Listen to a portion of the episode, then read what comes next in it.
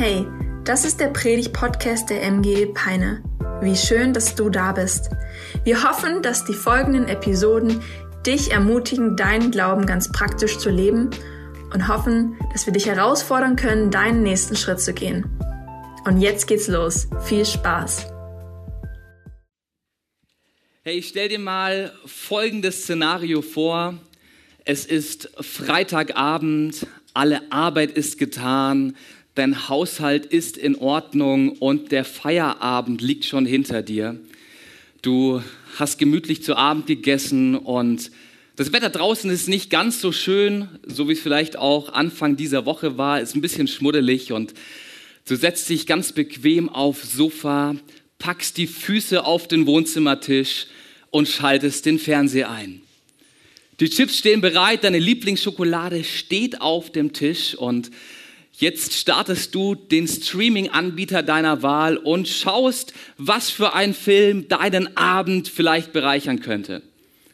Nach kurzer Zeit findest du einen genialen Film, die Bewertungen gehen durch die Decke, 4,9 Sterne, einen Miesepeter gab's, 140 anderen Leuten hat der Film gefallen. Und du startest diesen Film. Und der Film, der hält wirklich, was er verspricht ein Film voller Action, ein Film mit einer genialen Handlung. Es gibt einen schönen Plot so bei circa drei Viertel der Geschichte und du weißt so innerlich ganz genau, in welche Richtung dieser Film gehen wird. Hast du gerade innerlich vielleicht einen Film parat, bei dem genau das passiert? Ja, du weißt ganz genau, wie die weitere Geschichte laufen wird. Es ist eigentlich schon klar, der Film kann jetzt enden mit einem Happy End. Und dann kommt aber diese eine Szene, diese, dieser eine Moment, der alles verändert, diese eine Szene, die die komplette Handlung in Frage stellt und die dein Gedankenkonstrukt von einem Ende des Filmes neu definiert. Kennst du solche Szenen, die den Film in eine komplett neue Richtung gehen lassen? Diese Momente, wo vielleicht der nette, liebe Nachbar im Film auf einmal zum Bösewicht wird, der hinter allen üblen Taten steckt, die der Protagonist durchlaufen musste. Kennst du diese Filme? Ich kenne nicht nur solche Filme, sondern ich kenne auch ein Bibelbuch, das genauso aufgebaut ist. Und zwar unser Buch Jona, das wir seit drei Wochen schon studieren dürfen. Jona ist genauso. Also die letzten drei Wochen waren herrlich und wenn du die letzten drei Wochen so vor Augen hast, dann wissen wir ja schon, was jetzt in Teil 4 kommt, oder? Also irgendwie innerlich natürlich Teil 4 nach drei Wochen Jona müsste jetzt eigentlich der Film langsam zu Ende gehen. Das Buch hat einen sachten, einen sachten, ein sachtes Ende, das irgendwie schön ist. Aber Kapitel 4, und darum, und darüber unterhalten wir uns heute, kommt mit einer verblüffenden, schockierenden Wendung. Und ich glaube, damit ist Jona wahrscheinlich das beste Drehbuch für einen Film überhaupt. Wenn du mich jetzt anschaust und fragst, ja, sag mal, wovon redest du eigentlich? Ich habe gar keine Ahnung, was überhaupt bei Jona passiert ist. Hier mal eine ganz kurze Zusammenfassung der Handlung, wie sie bisher geschehen ist. Also quasi die ersten drei Viertel von unserem Jona-Film, ja. Also, Jona ist ein Mann und gleichzeitig ein Prophet. Das heißt, er bekommt immer wieder von Gott Aufträge und Dinge, die er weitersagen soll. Und eines Tages bekommt dieser Prophet, der in Israel wohnt, den Auftrag Gottes, nach Assyrien zu reisen in Richtung Nordosten und dort in der Stadt Ninive zu predigen, dass diese Stadt bald Gericht empfangen wird, wenn sie sich nicht ändern. Jona hört den Auftrag und hat überhaupt keinen Bock, nach Assyrien zu gehen. Und statt die nordöstliche Richtung einzuschlagen, flieht Jona übers Meer in Richtung Spanien. Er ist auf diesem Schiff und wird dann von Gott eingeholt. Es passiert ein riesengroßer Sturm.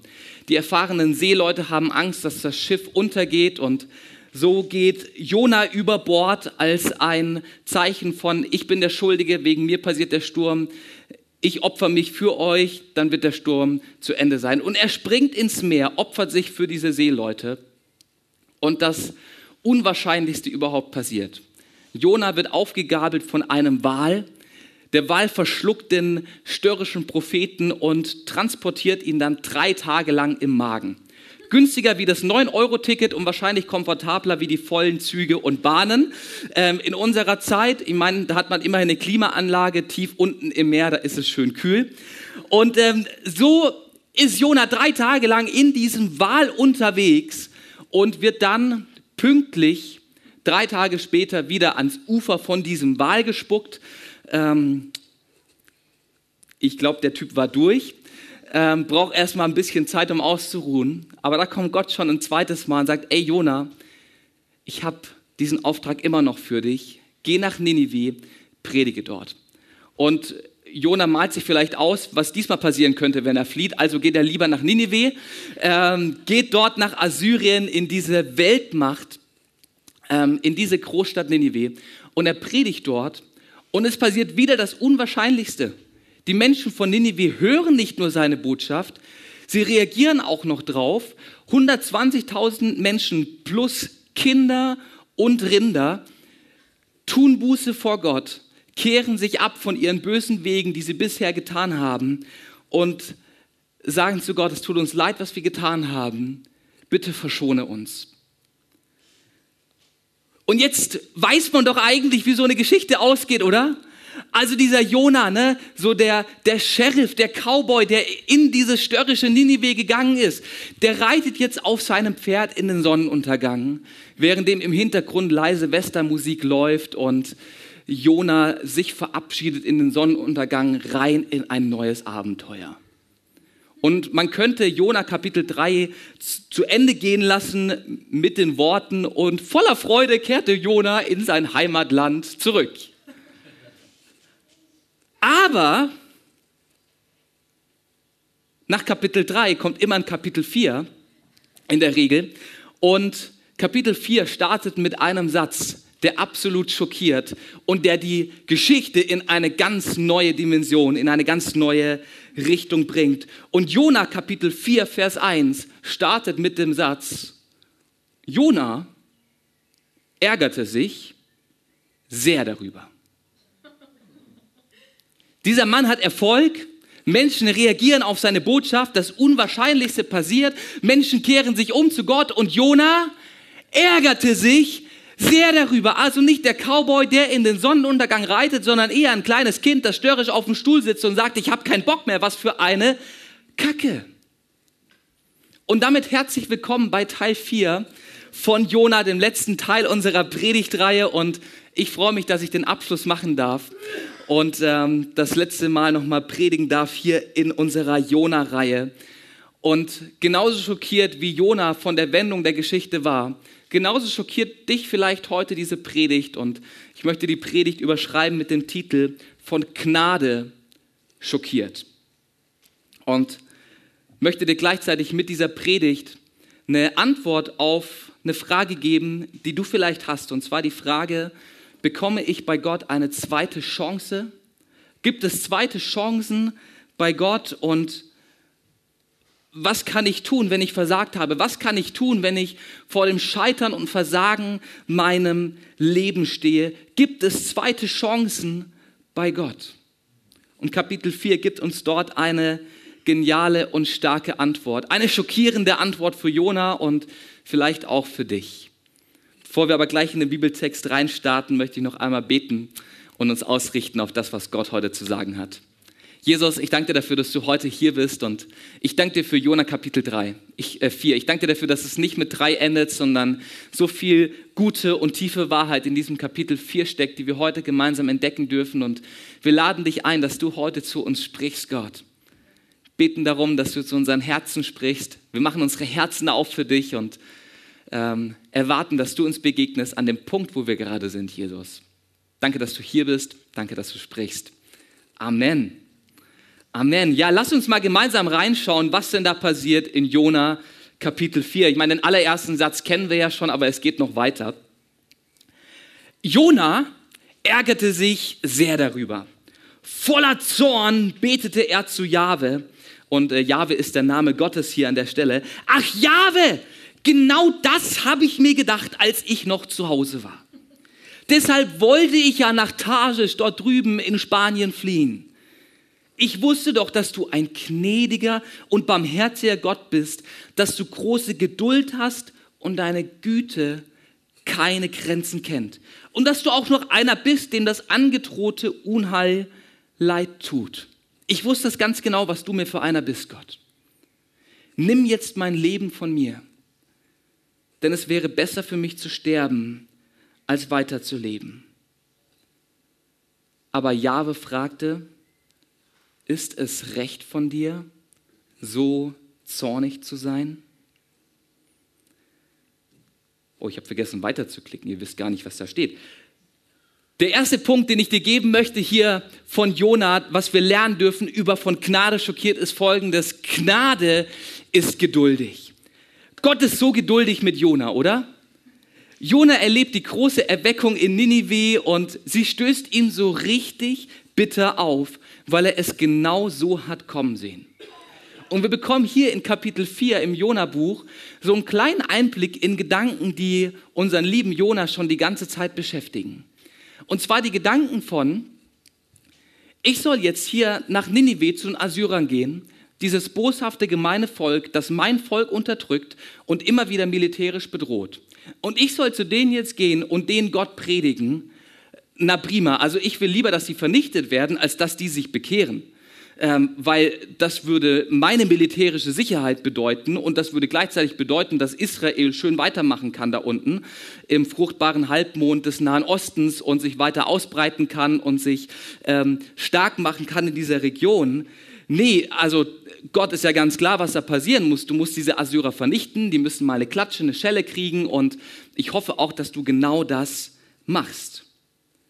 Doch Gott ist anders und es stößt Jona so extrem auf und nachdem Jona schon so viel erlebt hatte, selber Gnade erleben durfte durch das 9-Euro-Ticket, das ihn abholt, da mitten im Meer, ist Jona getrieben von Egoismus und Selbstgerechtigkeit.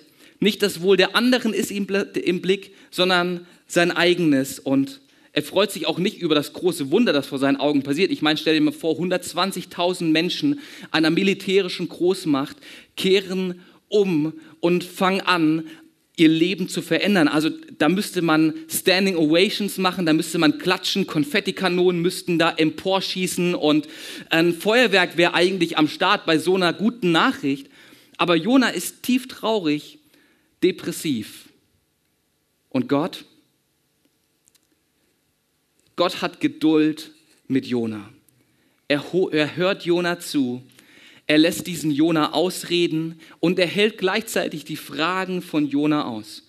Und in fast schon therapeutischer Art und Weise stellt Gott behutsam diese Frage, sag mal Jona, ist es richtig, ist es gerecht, dass du jetzt gerade so zornig bist?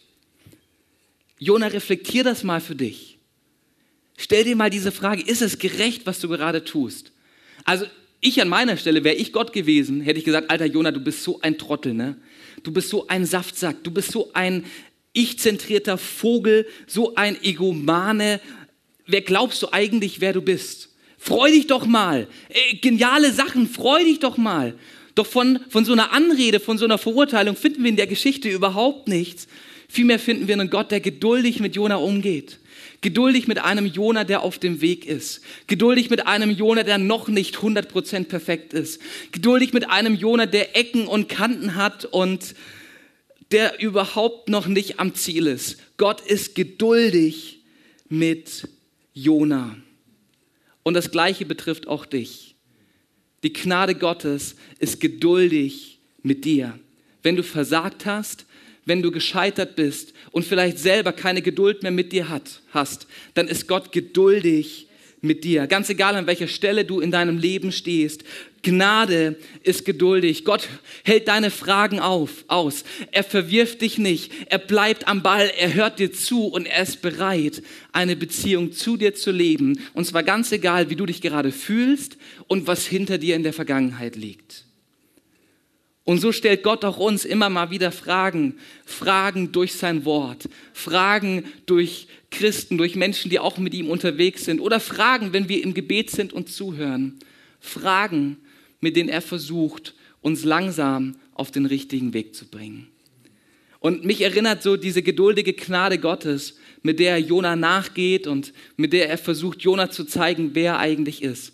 Mich erinnert diese geduldige Art und Weise an eine Geschichte, die ich vor kurzem gelesen habe über den Bau der Interstate 79 in den ähm, Vereinigten Staaten von Amerika. Wenn du im Osten der USA von Pittsburgh, Pennsylvania, Pittsburgh Steelers, Das ist die Footballmannschaft hier der Gemeinde, falls du dich das fragst. Ähm, wir haben ganz viele Fans von denen. Also wenn du von Pittsburgh, Pennsylvania in den Norden zum Erie-See fahren möchtest, dann nimmst du dort die Interstate 79, so das amerikanische Pendant zu A7. Ähm, und die musst du nehmen und vor einigen Jahrzehnten wurde genau diese Interstate, diese Autobahn gebaut und einmal quer durch das Nichts ähm, wurde da eine Straße hin asphaltiert. Und um zu diesem Erie-See zu kommen, musste die Interstate 79, die kleine Ortschaft Madville, passieren. Und Madville ist umgeben von Sumpf. Von einem richtig ekelhaften, stinkenden und auch tiefen Sumpf. Und so haben sich verschiedene Konstrukteure und Bauingenieure mit diesem Thema beschäftigt. Wie können wir über den Sumpf hinweg die Interstate 79 bauen? Und schnell war klar, dass man dicke Pfeiler, dicke Pfähle in den Sumpf rammen muss, sodass dort stabiler Boden entsteht. Und wenn diese Pfähle dann auf felsigem Untergrund, der unter dem Sumpf vermutet wurde, zum Stehen kommen, dann kann dort eine Autobahnbrücke über den Sumpf hinwegführen. Und so haben die Bauarbeiter angefangen. Es war klar, natürlich, wir müssen irgendwie so ein paar hundert, äh, paar Meter müssen wir runter und dann wird der felsige Grund sein. Und sie treiben die ersten Pfähle in den Boden, bringen ein bisschen Gewicht auf den Pfahl und es macht und die Pfähle verschwinden im Boden, versinken im Matsch, sind irgendwo wieder durchgebrochen und verschwinden im Nirgendwo.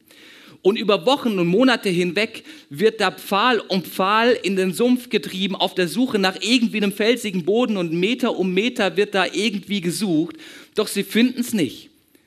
Freitag nach Feierabend lässt ein Bauarbeiter seinen Traktor dort direkt neben so einem Pfahl stehen, in der Hoffnung, dass sie jetzt da irgendwie festen Boden gefunden haben. Und als die Bauarbeiter am Montagmorgen zurückkommen, ist der Traktor weg. Der Sumpf ist irgendwie weich geworden über die Zeit und auf einmal verschluckt er alles, was da ist. Aber diese Bauarbeiter geben nicht auf. Sie treiben Pfahl um Pfahl um Pfahl um Pfahl in den Sumpf.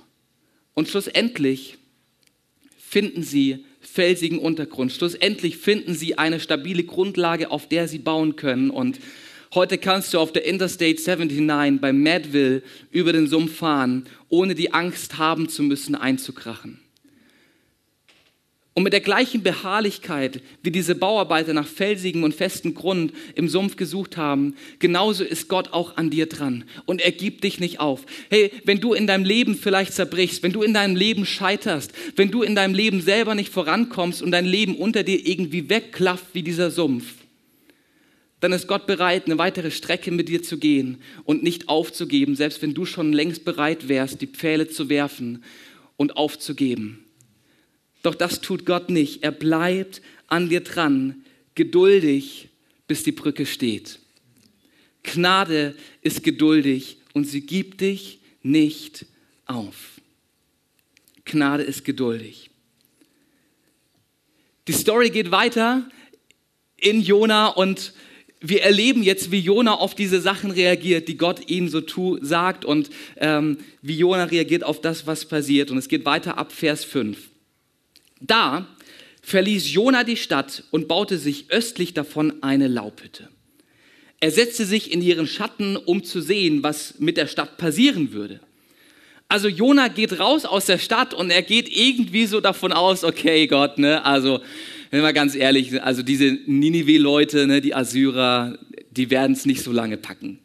Und falls du doch noch die richten möchtest, Gott, ich bin bereit, ja. Also ich warte hier und äh, mal gucken, was passiert. Vielleicht passiert es ja doch. Ne? Gott, ich kenne dich ja auch noch ein bisschen anders und vielleicht ähm, ne? Sitzt er da draußen vor der Stadt und wartet darauf, dass irgendwie noch was Spektakuläres passiert, wo er schön ein Zaumgast sein kann. Und währenddem er da sitzt, Geschichte geht weiter, passiert Folgendes. Da ließ Jahwe Gott eine Rizinusstaude, das ist ein Baum, über Jona emporwachsen. Sie sollte ihm Schatten spenden und ihn so von seinem Missmut befreien. Jona freute sich riesig über die Staude. Aber als am nächsten Tag die Morgenröte heraufzog, schickte Gott einen Wurm, der die Rizinusstaude annagte, sodass sie verdorrte. Als dann die Sonne auf Jonas Kopf, äh, als dann die Sonne aufging, ließ Gott einen heißen Ostwind kommen Dazu stach die Sonne auf Jonas Kopf, sodass er fast ohnmächtig wurde. Da wünschte er sich den Tod und sagte, es wäre besser für mich zu sterben, als weiterzuleben. Aber Gott fragte Jona, ist es recht von dir, wegen dieser Staude zornig zu sein? Ja, erwiderte Jona, mit vollem Recht bin ich zornig und ich wünsche mir den Tod. Da sagte Jahwe, du bist betrübt über die Rizinusstaude, um die du keine Mühe gehabt und die du nicht groß gezogen hast. Sie ist in einer Nacht entstanden und in einer Nacht zugrunde gegangen. Und ich, ich Gott, ich sollte nicht betrübt sein um diese große Stadt Ninive, in der mal als 120.000 Menschen leben, die rechts und links nicht unterscheiden können und dazu noch das viele Vieh. Herr Jona, du bist betrübt über so einen kleinen, gammligen Baum. Wie viel mehr sollte ich betrübt sein über Ninive, die verloren gehen und die mein Gericht empfangen hätten, wenn sie nicht umgekehrt wären? Also Jona hofft ja irgendwie so darauf, miterleben zu können, wie doch Ninive vielleicht vernichtet wird, wie vielleicht eine Erdlawine sich löst und diese Stadt unter sich begräbt oder sie mitten in der Wüste absäuft wie Atlantis. Er wartet darauf und währenddessen gibt Gott ihm Erleichterung und dieser Baum wächst und ich stelle mir so vor, wie Jona sich so denkt, oh herrlich, ey, endlich geht's mal um mich. Oh, danke, Halleluja, Jesus, ja, Halleluja, Gott, Jesus gab es noch nicht. Halleluja, Gott, ja, endlich, ja, endlich werde ich mal beachtet, endlich kommen mal meine Bedürfnisse zum Zug. Jetzt schickst du diesen Baum, wie gut, oh, was für ein Zufall des Himmels. Doch genauso schnell wie der Baum wächst, geht er auch wieder ein, ähm, so wie vielleicht bei manchen von uns die Zimmerpflanzen, die wir zum Geburtstag geschenkt bekommen. Und das Ergebnis von Jona ist, dass er wieder tief traurig wird. Er stürzt sich weiter in die Depression rein und in Suizidgedanken und ist tief bekümmert, tief traurig, tief betrübt über das Ableben der Pflanze. Und damit kommen wir zum zweiten Punkt, den wir über die schockierende Gnade Gottes lernen dürfen und die Jona auch lernen muss in diesem Kontext. Und diese Wahrheit heißt, Gnade weint um dich. Gnade weint um dich. Sag mal alle, weinen. Weinen. weinen. Gott weint um dich. Gott spricht Jona an und sagt, ey Jona, du bist betrübt. Und was hinter diesem schönen deutschen Wort betrübt steckt, ist ein Wort ähm, in der Originalsprache, das noch viel, viel mehr transportiert als unser Betrübtsein. Und hinter diesem Wort steckt ein Trauern, um etwas oder jemanden weinen, ein zerbrochenes Herz haben, zutiefst, zutiefst von Mitleid erfüllt sein für eine andere Sache oder eine andere Person. Das steckt dahinter und Gott spricht diesen Jona an und sagt, ey Jona, du weinst um Pflanzen. Du trauerst um Pflanzen, um so eine Rizinusstaude. Ich aber, der allmächtige und souveräne Gott, ich weine um Menschen. Gott weint über dieses große Ninive mit seinen vielen Menschen, die irgendwann im Laufe der Geschichte auf Abwege geraten sind und sich das Recht rausgenommen haben, auf kriminelle und brutale Art und Weise die Völker um sich herum zu versklaven und zu unterjochen. Gott weint um diese Menschen. Und dieses Weinen von Gott, dieses Weinen der Gnade ist ein Motiv, das wir in der Bibel immer wieder finden. Immer wieder heißt es von Gott, dass er von Mitleid bewegt ist. Immer wieder heißt es von Gott, wenn er Menschen sieht, die falsche Wege gehen, dass er um diese Menschen weint und um diese Menschen ähm, hofft, um diese Menschen wirbt. Gott weint um Menschen. Allerdings weint Gott anders um Menschen, wie wir über Dinge weinen oder über Dinge trauern. Jona trauert um diese Pflanze, weil diese Pflanze ein Bedürfnis von ihm gestillt hat, oder? Also Jona findet nicht diese Rizinusstaude wunderschön und begehrenswert oder hat irgendwie eine tolle Geschichte mit dieser Pflanze erlebt, sondern er weint einfach um diese Pflanze, weil die Pflanze ein Bedürfnis gestillt hat, das er hatte, nämlich ein Bedürfnis nach Schatten und ein Bedürfnis nach Bequemlichkeit. Und das ist die Art und Weise, wie wir Menschen oft trauern oder wie wir Menschen um Dinge weinen.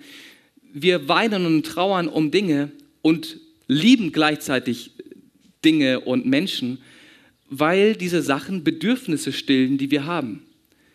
Die wenigsten von uns lieben uneigennützig.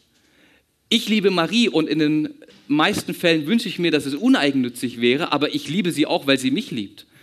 Ich liebe sie, weil sie mir gut tut. Ich liebe sie, weil sie tolle Geschenke macht und weil sie mich ermutigt mit ihren Worten und meine Liebessprache spricht. Ist das uneigennützige Liebe? Nicht ganz, weil sie stillt ja auch ein Bedürfnis, das ich habe. Und das ist die Art und Weise, wie wir Menschen lieben, wie wir Menschen um Dinge trauern und weinen. Und dem im Gegensatz steht Gott. Gott ist in sich vollkommen und in sich perfekt. Gott ist 100% in sich genug. Er genügt sich selbst. Er hat keine Bedürfnisse, weil er seine eigenen Bedürfnisse stillt. Gott ist vollkommen in, in, in, in allem. Und trotzdem bindet sich Gott an uns Menschen. Trotzdem weint Gott um Menschen, die verloren sind und am Abgrund stehen. Wie kann das sein? Wie kann ein vollkommener, sich genügender Gott um Menschen trauern und um Menschen weinen. Und die einzige mögliche Antwort, die es auf diese Frage gibt, ist, dass ein allmächtiger, souveräner, sich genügender Gott Menschen freiwillig liebt. Ohne etwas zurückzuerwarten, ohne dass Bedürfnisse gestillt werden, einfach aus einer Freiwilligkeit heraus. Und ich meine, das ganze Universum mit all seinen Galaxien und Sternen und Sonnen ist für Gott nicht größer als eine kleine Fluse hier auf meinem Hemd im Größenvergleich. Und wir als Menschen, wir sind dann quasi so eine Fluse an der Fluse. Wie kann ein allmächtiger, souveräner, sich selbst genügender Gott einen Mensch lieben, der so viel kleiner und unbedeutender wie er ist? Wie geht das? Weil er sich dafür entschieden hat, dazu, weil er aus einer Freiwilligkeit heraus dir begegnet und dich ansieht. Und deswegen tut es Gott so unendlich weh, wenn dir Unrecht geschieht. Deswegen tut es Gott so unendlich weh, wenn du dich für falsche Dinge in deinem Leben entscheidest. Deswegen tut es ihm weh, wenn du scheiterst, wenn du versagst. Deswegen weint er um dich, weil er dich freiwillig liebt zu 100 Prozent. Gott weint um dich, weil er dich freiwillig liebt. Gnade ist aber nicht nur geduldig, Gott geht uns nicht nur hinterher. Gnade weint nicht nur um dich. Gott hat nicht nur Mitleid mit dir und, und, und liebt dich vollkommen, sondern Gnade ist auch aktiv. Und das ist der dritte und letzte Punkt, den wir über diese schockierende Gnade lernen dürfen. Denn Gott bleibt nicht dabei stehen, dass er geduldig ist und um dich weint. Er wird aktiv und er begegnet dir. Gott betrachtet die Leute von Ninive und sagt in Jona 4, Vers 11, Ey, und, und sollte ich nicht betrübt sein um diese große Stadt Ninive, in der mehr als 120.000 Menschen leben, die rechts und links nicht unterscheiden können und dazu noch das ganze Vieh. Gott sieht diese Menschen in Ninive und er sieht, dass sie innerlich blind sind. Er sagt, hey, sie wissen nicht, was sie tun. Sie steuern in eine Richtung, ohne die Konsequenzen abschätzen zu können. Und auch heute gibt es genauso viele Menschen wie damals in Nineveh. Menschen, die vielleicht du oder ich sind. Menschen, die keine Ahnung haben, wozu ihr Leben eigentlich da ist. Menschen, die sich nach einem Sinn im Leben sehnen und die gar keine Ahnung haben, was für Konsequenzen ihr Leben eigentlich hat. Und diesen Menschen, dir und mir, begegnet Gott aktiv und er sagt nicht, ey du Versager, du Gescheiterter, Probier es mal selber, versuch dich mal selber zu retten, versuch dich mal selber irgendwie bei den Haaren aus dem Schlamm zu ziehen. Nein, dieser Gott wird aktiv in seiner Gnade, weil er echtes Mitleid hat. Und echtes Mitleid schaut nicht nur zu und hat ein paar nette Worte, sondern echtes Mitleid wird aktiv. Und die Gnade Gottes, die aktiv wird in deinem Leben, die sehen wir am allerstärksten bei Jesus am Kreuz. Vor 2000 Jahren ist Jesus vom Himmel auf die Erde gekommen. Gott wird Mensch zu 100 Prozent. Gott durchlebt alles, was wir als Menschen durchleben. Hunger, Durst, Trauer, Schicksalsschläge und noch vieles, vieles mehr. Gott kommt, um uns aus unserer Planlosigkeit und Hilfsbedürftigkeit zu retten. Er lebt unter uns Menschen und eine Redewendung, die über Jesus immer wieder zitiert wird von den vier Evangelienschreibern, ist, er hatte Mitleid mit dem Volk. Das gleiche Motiv, das wir schon bei Gott, bei Jona sehen. Jesus hat Mitleid, wenn er dich und mich anschaut. Und dieses Mitleid führt Jesus ans Kreuz. Dort stirbt er und macht damit den Weg frei zu Gott dem Vater, macht damit den Weg frei zur Rettung, macht damit den Weg frei zu einem Sinn im Leben. Und Tim Keller, der ein Buch über dieses biblische Buch Jona geschrieben hat und auch ein Buch, was wir zusammen als Kirche ja vielleicht gelesen haben in der Zeit jetzt. Dieser Tim Keller ähm, schreibt das in seinem Buch so. Jesus weinte nicht nur für uns, er starb für uns. Jona ging aus der Stadt hinaus, um das Gericht besser beobachten zu können. Jesus aber ging aus der Stadt heraus, um an einem Kreuz zu sterben, damit wir erlöst werden können. Jesus stirbt am Kreuz, damit du eine zweite Chance bekommen kannst bei Gott. Jesus investiert sein Leben, damit du leben kannst. Jesus vergoss sein Blut, um dich zu retten, um dir einen Neuanfang zu schenken, der ohne ihn nicht möglich wäre. Gnade ist aktiv. Gott schaut dich nicht nur voller Mitleid an, sondern er macht einen Weg frei, der dir eine zweite Chance bereitstellt.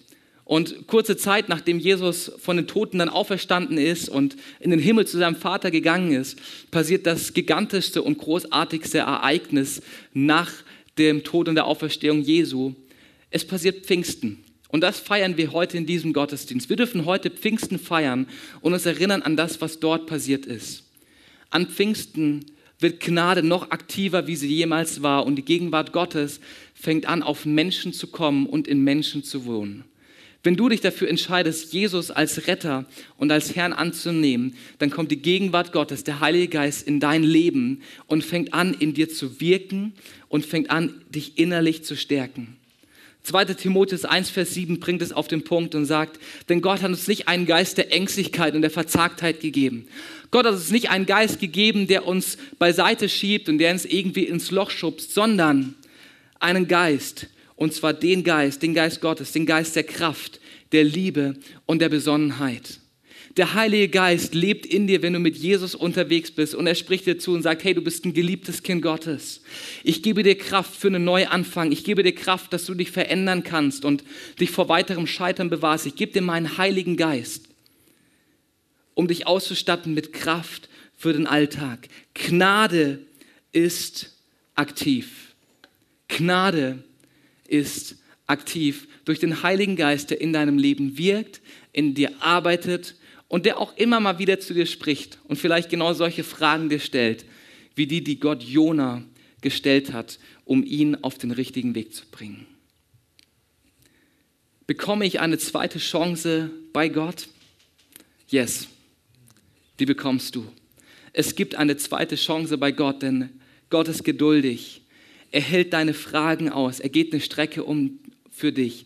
Gott weint um dich. Er ist voller Mitleid für dich. Er liebt dich freiwillig und will das Beste für dich. Und Gott ist aktiv geworden. Er hat alles für dich getan, damit ein Neustart bei dir möglich ist. Was kann ich tun, wenn ich versagt habe? Was kann ich tun, wenn ich vor einem gescheiterten Leben stehe? Hey, du darfst zu einem geduldigen und zu einem gnädigen Gott kommen der dich nicht verurteilt, der dich nicht wegstößt vor Ekel, sondern der dich in den Arm schließt und sagt, herzlich willkommen zu Hause. Ich freue mich, dass du da bist. Und ich will aus deiner Vergangenheit, ich will aus deinem Scheitern eine gute Zukunft machen. Kommt her zu mir, alle, die ihr mühselig und beladen seid. Ich will euch erquicken. Das ist das, was Gott dir entgegenstreckt, wenn du mit Versagen und Scheitern zu ihm kommst. Keine Ablehnung, kein Jetzt ist es zu spät, sondern eine zweite Chance, die du nutzen darfst. Eine zweite Chance, in der er dir Sinn im Leben geben möchte. Und eine zweite Chance, die nichts kostet, außer, und jetzt die Frage, was muss ich tun für eine zweite Chance? Diese zweite Chance kostet nichts mehr, als dass du Jesus als Herrn und Retter annimmst. Du kannst nichts für deine Rettung tun. Du kannst nichts dafür tun, dass Gott dich liebt. Seine Bedürfnisse sind gestillt. Du kannst ihn nicht bestechen. Du kannst ihm keine Million überweisen und du kannst ihn auch nicht durch Bibellesen und Beten bestechen. Es ist alles getan durch Jesus Christus am Kreuz. Es ist vollbracht, ruft Jesus aus, als er am Kreuz mit ausgestreckten Armen hängt. Und er sagt, hey, für meine Liebe, für meine Gnade, für die Rettung kannst du nichts tun, außer sie anzunehmen. Gnade ist geduldig, sie weint um dich und sie ist aktiv. Und Gnade ist gleichzeitig eine Person, nämlich Jesus Christus. Und Jesus will dir nicht nur eine zweite Chance schenken, sondern da ist auch eine dritte und eine vierte, wenn du es nochmal vergeigst. Und ganz ehrlich, ich habe schon so viele zweite und dritte Chancen in meinem Leben gebraucht und bin froh, dass Gott nicht an der Hand abzählt, wie viele Chancen ich schon hatte. Denn bei Gott gibt es nicht eine zweite Chance, sondern vielmehr gibt es einen kompletten Neuanfang. Jedes Mal, wenn du zu ihm kommst und mit ehrlichen Herzen ihm begegnest, dann warte dort nicht eine zweite Chance, sondern ein kompletter Neuanfang. Er schenkt dir ein neues Leben und fängt an, dich innerlich zu erneuern. Und das ist die schockierende Gnade, die in Jona Kapitel 4 an den Tag tritt. Das ist die schockierende Gnade, mit der Jona nicht zurechtkommt. Das ist die schockierende Gnade, die uns auch immer wieder aufstößt, weil sie gegen unser menschliches Denken geht. Eine schockierende Gnade, für die wir nichts tun können, die wir nur annehmen können. Und ich will dir heute Morgen zwei Fragen stellen und vielleicht können wir einfach die Augen schließen aus Gründen der Privatsphäre und dass du dich konzentrieren kannst. Und ich möchte dir heute Morgen die Frage stellen, nachdem du gehört hast von der Gnade, die geduldig ist, von der Gnade, die um dich weint und von der Gnade, die aktiv ist. Möchtest du Jesus als deinen persönlichen Herrn und Retter annehmen, der für dich am Kreuz gestorben ist, der von den Toten wieder auferstanden ist und der dir neues Leben und einen Sinn im Leben schenken möchte? Und wenn du auf diese Frage ein Ja hast, dann kannst du jetzt einfach deine Hand melden, deine Hand ausstrecken und sagen, yes, ich möchte Jesus annehmen als meinen persönlichen Herrn und Retter. Yes, vielen Dank.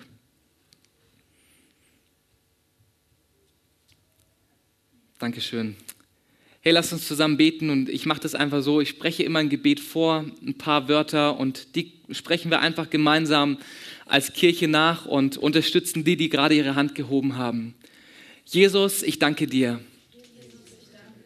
für deine Gnade, die um mich ringt. Für deine Gnade, die mir nachgeht. Für deine Gnade, die aktiv wurde Deine Gnade, die sich am Kreuz gezeigt hat.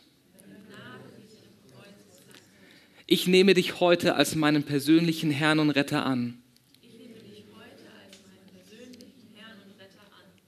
Und starte in das neue Leben, das du mir geschenkt hast.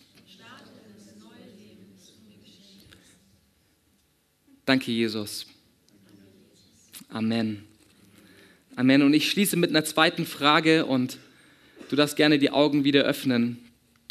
Genauso wie das Buch Jona und im vierten Kapitel mit einer Frage endet, beende ich auch die Predigt mit einer Frage und ähm, lass dich über diese Frage nachdenken, wie auch Jona über diese Frage nachdenken musste.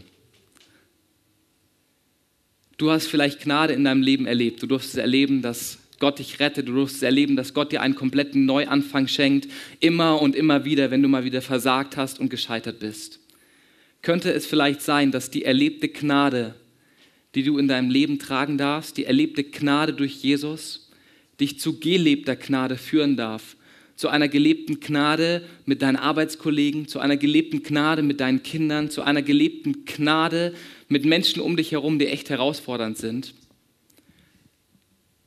Könnte es sein, dass diese erlebte Gnade, die wir bei Jesus finden, uns dazu bringen darf und bringen sollte, dass wir anderen Menschen diese Gnade näher bringen?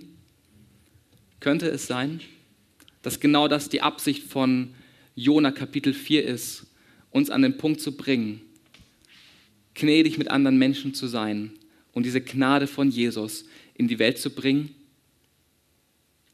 Könnte es sein. Wow, was für eine starke Predigt. Danke, dass du mit dabei warst. Abonniere gerne unseren Kanal, um weitere Folgen zu hören. Auf unserer Website kannst du vorbeischauen und dort auch unseren Newsletter abonnieren, um alle Events und Infos zu bekommen. Wir würden uns freuen, von dir zu hören. Bis dahin, Gottes Segen und bis zum nächsten Mal.